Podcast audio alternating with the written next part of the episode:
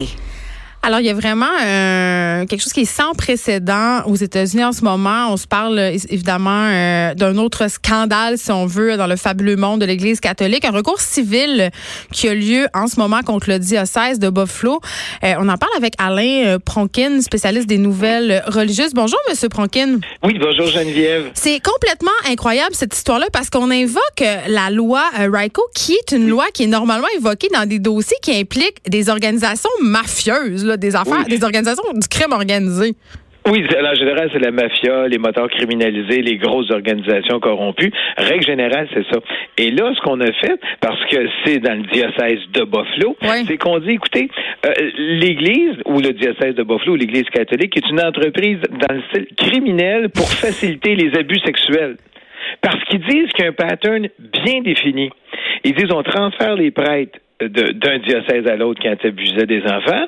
Après ça, c'est un, crime qui est mondial. C'est pas simplement pour le, les, États-Unis, mais c'est aussi pour l'Europe.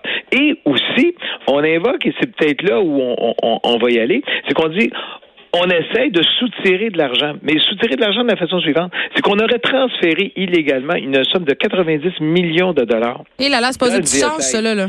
On a transféré. Pour te donner un exemple, il y a déjà eu un cas de transfert d'argent pour éviter de payer les victimes. Parce que c'est pour ça, là, c'est qu'on veut éviter de, que l'Église ait les fonds nécessaires pour les indemniser, ces victimes-là. C'est ça. Mais je ne sais pas si c'est nécessaire. Mais en tout cas, il y a eu un exemple, c'était il y a quelques années, le cardinal Dolan avait dit, écoutez, on a transféré 57 millions pour la fiducie ben pour les cimetières. Parce qu'il faut faire attention, le 90 millions qui a été transféré, il a dû aller à quelque part. J'imagine que c'est comme le cardinal Dolan avait fait à l'époque. Il avait envoyé ça pour les fiducies pour garantir l'entretien des cimetières. Mais pour ces transactions-là, ça prend l'accord du Vatican. Toute transaction de plus de, mémoire, je pense, c'est 4 millions de dollars, nécessite une autorisation du Vatican. Donc, toutes les transactions, tu sais, on voit des, communautés religieuses qui vendent leur patrimoine. Des fois, ça prend du temps parce qu'il faut avoir le OK du Vatican, c'est plus de 4 millions. Donc, il y a une certaine forme, en plus, de préméditation ici, là, ça vient acheter de l'eau moulin. Et c'est ce qu'on fait. Donc là, on y va pour la première fois. On y va sur la loi RICO qui, qui est là pour condamner les gangsters criminalisés. Mais là, tu vas me dire, je dis, mais, mais ça, c'est au criminel, c'est pas au civil. Ouais. Oui, mais au civil, oui, parce que quand on évoque aux États-Unis, on parle la loi RICO contre les gangsters aux États-Unis, c'est que ça triple le montant des indemnités. Et là, là, et là. Et, oui, et là, il y a. Ah, vas-y. Oui, actuellement, il y a 23 victimes. Puis pour te donner l'idée, euh, l'avocat qui a pris cette cause-là, lui, ce qu'il dit, il dit, regardez, voici la cause de départ. Puis tu vas dire, Geneviève, ça se peut pas, Alain, c'est horrible. Il y a un jeune qui livre le journal, euh, le journal de Montréal. Il livre ça chez l'évêque à chaque semaine. Bon. Et un moment donné, il dit à l'évêque, il y a le prêtre Harrington qui m'a demandé d'aller avec lui à New York. Fait que l'évêque lui dit, oui, vas-y avec Monseigneur, avec euh, le curé Harrington. Il part avec Harrington. Il y a quel âge? Oh, il y a quel âge? Ah, c'est un mineur. On parle d'un enfant Mais de 15 où sont les parents? Où sont les parents de ces ah. enfants-là? Moi, c'est ça ma première question parce qu'évidemment, ces deux, oui, cet évêque-là est complètement crapuleux, mais je veux dire. Mais tu as des parents qui font une confiance aveugle. À la religion. Ben, voyons, avec tout ce qu'on sait, avec tout ce que dans les médias. Aujourd'hui, mais là, on parle des années 70. Oui, c'est ça. Ouais, ouais. Et là, il s'en va là-bas, il est agressé sexuellement, il revient, et là, il raconte ça à l'évêque. Il dit, ben écoutez, voici ce qu'il m'a fait, et gna, gna, gna. bon. Et qu'est-ce que l'évêque fait? Ben, d'après moi, il, a banalisé, il a, il a déménagé le monsieur. Non, pire, tu peux pas t'imaginer parce que l'enfant vient collecter son 55 cents pour sa livraison du Journal de Montréal. Ben là, je dis Journal de Montréal, mais le Journal de, de, de, Buffalo. Et il lui dit, tiens, je te donne un pourboire de 5 dollars, mais tu gardes ça secret. Tu ne dis rien à personne. Il a voulu l'acheter. Il l'a pour 5 dollars. Et ce pattern-là, ça s'est répété avec un autre jeune. Et c'est ça qu'on invoque à Buffalo. On a des patterns qui sont répétés et on a essayé d'acheter le silence des victimes. Là, on parle d'un enfant mineur et c'est ce qu'on a allégué. C'est pour ça qu'on y va sur la loi RICO. Mais quand tu lis ce dossier-là, tu dis c'est horrible à partir de ça. Et il y avait une petite chose, c'est que l'affaire RICO, parce que souvent on entend les gens qui disent ben l'Église c'est une bande de criminalisés organisés. Le premier qui en a parlé, officiellement je parle, c'est, je sais pas si tu te souviens l'an dernier, l'affaire de Pennsylvanie, où on avait fait une enquête en Pennsylvanie et on avait dit dans la région de, je pense, de Pittsburgh, on avait 300 prêtres qui ont agressé plus de 1000 enfants. Ben écoute, moi j'ai juste écouté le film Spotlight où on parlait justement euh, d'une histoire semblable à Boston. Je veux dire, c'est pas ah, d'hier que l'Église catholique est dans l'eau chaude et dissimule et fait toutes sortes d'affaires. Et j'ai et j'ai pas l'impression, euh, il y a eu des sorties évidemment du Vatican à cet effet-là, mais j'ai jamais l'impression qu'ils sont super fermes et qu'ils envoient un message très clair. Oui, et, juste pour te dire, dans ce dossier-là, Maître Shapiro, l'an dernier, avait dit, on pense un jour invoquer la loi RICO. Ben et c'est déjà, on l'avait évoqué. Et là, on va voir, parce que semble-t-il qu'au niveau national, il y a une enquête. Et ce qu'on allègue aussi à Buffalo, on dit, regardez, le fédéral, parce que le fédéral conduit les enquêtes. C'est un peu, les États-Unis, comme le Canada. Tu as le fédéral, puis tu as les États. au niveau du fédéral, ils veulent sans doute faire une enquête et on a envoyé une lettre au président des évêques des États-Unis, euh, Monseigneur Dinardo, qui est cardinal, et on lui dit, vous n'avez plus le droit de détruire aucun dossier de vos prêtres pédophiles. Parce qu'on sait qu'il y a des dossiers secrets. Les dossiers secrets, c'est quoi? C'est des dossiers qu'on a sur un prêtre pédophile qui est décédé ou qui n'est pas décédé. Et on a, on garde, et c'est juste l'évêque qui a accès à ces dossiers-là, ce qu'on appelle les dossiers secrets. Et on dit, vous ne pouvez pas les, les détruire. Parce que, souviens-toi toujours, Geneviève, au Vatican, il y avait le cardinal Marx qui avait fait une sortie en disant comment se fait-il que des évêques ont détruit des dossiers de prêtres pédophiles? Ou ben, c'est difficile, C'est difficile pour le public de pas penser que le Vatican fonctionne euh, comme la mafia. Tu sais, euh, là, je veux pas revenir au cinéma, mais dans le Parrain 3, euh, c'est de la fiction évidemment, mais on voit très bien les liens de la famille Colonne avec le Vatican. Et quand même, on dirait que plus on en découvre sur l'Église catholique, plus on voit qu'il fonctionne de la même façon qu'un groupe criminel organisé.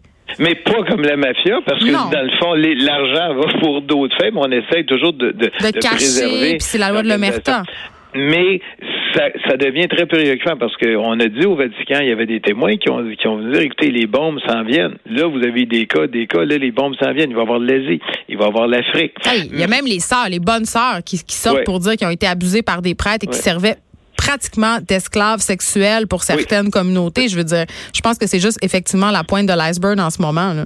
Oui, et, et là, il y a des nouvelles mesures au Vatican. Maintenant, dès que quelqu'un, dans les communautés religieuses, et ça c'est nouveau, quelqu'un qui soupçonne dans sa communauté religieuse un prêtre ou un frère ou une sœur d'agression sexuelle, il doit le dénoncer au Vatican, ce qui est nouveau ce qui n'existait pas à l'époque.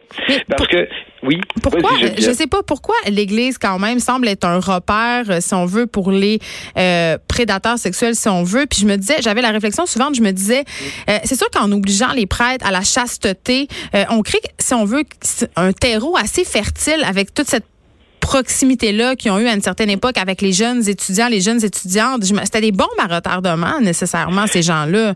on, a un peu, on les a un peu menés dans la gueule du loup. Mais ce qu'il faut savoir, c'est que le taux de prêtres pédophiles en Australie qui, a été dévoilé, c'est d'environ 7% À Boston, on parle de 6% C'est beaucoup quand même. C'est pas beaucoup quand même. Ben, c'est beaucoup, mais je veux dire, par rapport à la population normale qui est peut-être à 3% il y en a un peu plus. Le problème n'est pas là. Le problème, c'est dans l'organisation pour camoufler ces, ces prêtres-là. Il est là, la, la difficulté est là, parce qu'il y a un prêtre pédophile dans une organisation, on aurait dit, bon, ben, c'est dehors où on, va te remettre aux forces policières. Là, non. On te déplace d'une paroisse à paroisse, sachant que ça va se reproduire. Écoute, tu as des prêtres qui ont été à Boston, tu parlais de Boston, qui ont été à Boston, il y en a un en particulier, ils l'ont envoyé en Ontario dans une thérapie, ils l'ont retourné d'Ontario à l'Australie. Et il a agressé quand même en Australie. Il se passe, il se passe une patate chaude. ben, c'est qu'on pensait, puis c'est ça, c'est les, années où, ben, c'est ce que l'Église nous dit. Ils disent, on pensait dans les années 60 et 70 à la réhabilitation, puis qu'on les envoyait dans des cliniques, ça allait être en parenthèse, guéri. Hmm. Mais c'est pas du tout, du tout le cas. Et ils disent, ben, on s'en est aperçu plus tard. Sauf que tu as un système de protection qui faisait en sorte qu'on le déplaçait. Écoute, regarde le cardinal Perle. C'est pas bon pour leurs relations publiques, là. C'est ça qui se passe. Non. Et t'as beaucoup, écoute, t'as le cardinal Perle, euh, la semaine dernière, euh, qui s'est fait, euh, qui s'est fait, qui a, qui a été, condamné, qui a été débouté en appel. Et c'est quand même le numéro 3 du Vatican. Et débouté, pas dans une cause où il aurait protégé un prêtre pédophile, dans une cause où lui-même a agressé des enfants. Mais condamné seulement à 6 ans. 6 ans de prison. Ben, c'est qu'ils ont calculé son, âge, oui, oui, peut-être qu'il ne se rendra pas euh, au terme. Mais, quand même. Mais techniquement, il est encore éligible à devenir pape. C'est ça qui est d'absurde. Mais tu sais, en plus que, tu sais, aux États-Unis, on fait des peines de prison de 350 ans. Je dis pas que c'est ça qu'on aurait dû faire ici, mais ça envoie quand même un message assez, en tout cas, déplorable à mon sens, qu'un gars qui a commis autant d'abus, que le cardinal Pell se retrouve avec six ans de prison, qui ait pu, été, euh, qui ait pu aller en appel, euh, puis qui a encore aussi un bon nombre de, partisans derrière lui, tu sais. Oui. Il y a des gens qui le défendent, qui disent non. Il y, en a même qui disent, un, des archevêques, je pense, c'est celui de Melbourne, qui mhm. dit peut-être que les victimes se sont trompées d'agresseurs. Il dit oui, les victimes ont été victimes d'agression, mais ils sont peut-être trompés de nom d'agresseur. On a décrit le mauvais. Oui, mais quand il y a des quand il y a des dizaines de victimes, en tout cas, statistiquement, je sais, on, ça, on jase, une certaine façon du déni. Écoute, ah, actuellement, le plus vieil archevêque au monde, qui est chilien, qui a 103 ans, le Vatican enquête parce qu'il aurait agressé des enfants il y a 50 ans de ça. C'est quand même ça. Au début, on dit toujours, bon, ben, il y a juste des prêtres ou juste des frères.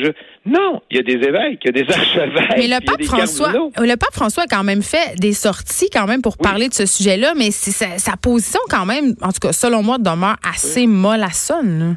Ben, c'est qu'il est pris avec un système. Le pape François, oui, on va dire, ben écoutez, c'est lui qui décide des lois, c'est lui qui décide. Est-ce que c'est un pape progressiste? Il n'est pas quand même. Ben, il a évolué parce que lui reconnaît dans un des livres qui a été écrit sur lui où il était interviewé, il disait oui, il dit c'est vrai, on déplaçait les prêtres d'un diocèse à l'autre. C'était ce qu'on faisait dans les années 60-70. Donc c'est certain qu'il le reconnaît, c'est certain qu'il a dû le voir. La difficulté, c'est Qu'est-ce qu'on fait aujourd'hui? Parce que les cas continuent. Récemment, on a eu un prêtre à Montréal qui a été condamné au criminel, euh, Brian Boucher de mémoire, qui, a été condamné il n'y a pas tellement longtemps, et le Vatican a dit, parfait, t'es plus prêtre. Donc, les cas d'agression existent encore aujourd'hui. C'est pas quelque chose. On peut pas dire, ben, c'est juste des cas qui sont arrivés dans les années 40 et 50 et 60. Non, ça se passe encore maintenant. Ça se passe encore maintenant. Mais as des cas au Chili, as des cas C'est ça, dans, les pays où justement la religion catholique, euh, il y a le plus de prosélytisme parce que c'est évidemment en Amérique du Nord et aussi en Europe, c'est de moins en moins, euh, les gens sont de moins en moins religieux. En tout cas, on pourrait, on pourrait le penser après ma barre. Et là, si ça passe euh, à cause de cette fameuse là, Rico là, ça va, ça va créer quand même un précédent incroyable. Oui, ça va, peut-être prendre 3, 4, 5 ans parce que le processus judiciaire est très long. Mais s'il y a un juge qui dit oui, c'est une organisation criminelle, Oh, là, on, vient de tomber dans une autre ligue, on va être complètement ailleurs. Mais ça se peut que ça soit rejeté. Mais euh, il faut noter que ça existe actuellement et c'est dans le diocèse de Buffalo. Mais je pense pas qu'il y a, peut-être un équivalent au Canada ici, peut-être le nouveau sur le gangstérisme, mais euh, c'est quand même c'est tout un signal. Le pape va, devra réagir avec ça. Et le pape, il est encore pris encore. Tu le cardinal Barbarin qui a défendu un prêtre pédophile, et ça, ça s'en vient en novembre. Là, le cardinal Pell, c'est une patate chaude parce que il y a encore son appel. Il y a, je pense qu'il y a encore trois semaines pour aller en appel à la Cour suprême d'Australie. Mais s'il n'y va pas, le pape fait quoi avec lui? Est-ce qu'il dit, ben écoute, t'es plus un prêtre? Ben, j'espère. C'est quand même quelque chose. C'est quand même les décisions qu'il y a à prendre. Mais l'autre question, c'est de dire, ben, pourquoi il n'a pas déjà agi? Ben, qui ne dit mot consent, comme on dit. Euh, c'est une saga euh, absolument euh, dégueulasse, je dois le dire, et vous allez continuer à suivre ce mauvais feuilleton pour nous, Alain Pronkin. Merci beaucoup d'avoir été avec nous. Merci beaucoup, Alain, qui est spécialiste des nouvelles religieuses. On s'arrête un instant. Après, on parlera. Est-ce que c'est avantageux de laisser ses études pour accepter une job bien payante sur le coup? De 13 à 15, les effrontés. Cube Radio.